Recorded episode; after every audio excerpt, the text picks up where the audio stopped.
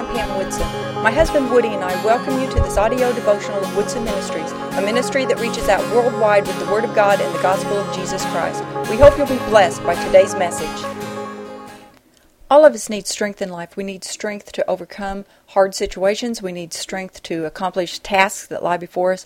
Um, some of us even need strength just to get up out of bed in the mornings. But we need strength, and we need to know what strength is. You know, real strength, true strength, is not just an inner ability to be able to do something. That in itself is not strength. Real strength is when you connect up to the one who is strength. The Bible says over and over, especially in the book of Psalms, that God the Lord is our strength. It says He is our strength and our song. It says He is our strength and our refuge. He is our strength and our shield. And it goes on and on. Our strength, our strength, our strength. He is the one we draw strength from. He is all powerful and He has everything that we need in life. And when we consider that it's not just in our own selves, then we know there is a greater power that goes beyond ourselves, and that's who we need to draw on. Back in 1787 uh, in Philadelphia, the Constitutional Convention was going on. In May and part of June, they had been deliberating over what to put into the Constitution, and they had not gotten very far. Benjamin Franklin rose up and he addressed the president and this is one of the things that he said to the president. He said, In the beginning of the contest with Great Britain, when we were sensible of danger, we had daily prayer in this room. Our prayers, sir, were graciously answered, and have we now forgotten that powerful friend? Or do we imagine we no longer need his assistance? And then after that, they waited upon God in prayer. And of course, we've seen the result.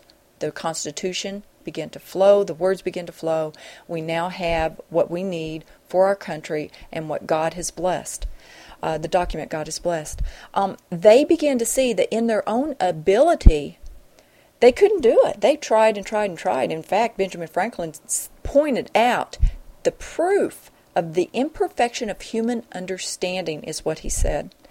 Um, we have to go beyond ourselves. We have to go and look to the Lord and realize that it is by His grace, His ability, His strength that we accomplish things. He is the one that helps us in our problems, which is comforting because we're not left alone in the things that we have to to uh, encounter that we have encountered and that we have to face. So let's uh, consider this scripture from uh, 1 Corinthians 15, verse 10. It says, But by the grace of God I am what I am, Paul says, and his grace toward me did not prove vain. But I labored even more than all of them, yet not I, but the grace of God with me. He said, The grace of God, by that grace, I am what I am. By the strength of God, I am what I am. And he said, That wasn't done in vain, God giving me his grace and his strength. He said, I worked really, really hard. We're to work in life. We are to work to accomplish. We are to have courage to do the things that we want to do in life. But we need to realize, like Paul did, Yet not I. It really wasn't me, but it was the grace of God with me.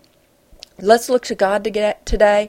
Let's realize He's our strength, and the Lord will come through for us because He is our strength and our shield. He is our refuge. He is all that we need. By His grace, we can do it. By His grace, we can have it. By His grace, we can be. Visit us on the web at woodsonministries.org to help you face life's problems and grow in faith we have video sermons, audio prayers, scriptures by subjects, and a prayer request form. Check it out and remember, nothing is impossible with God.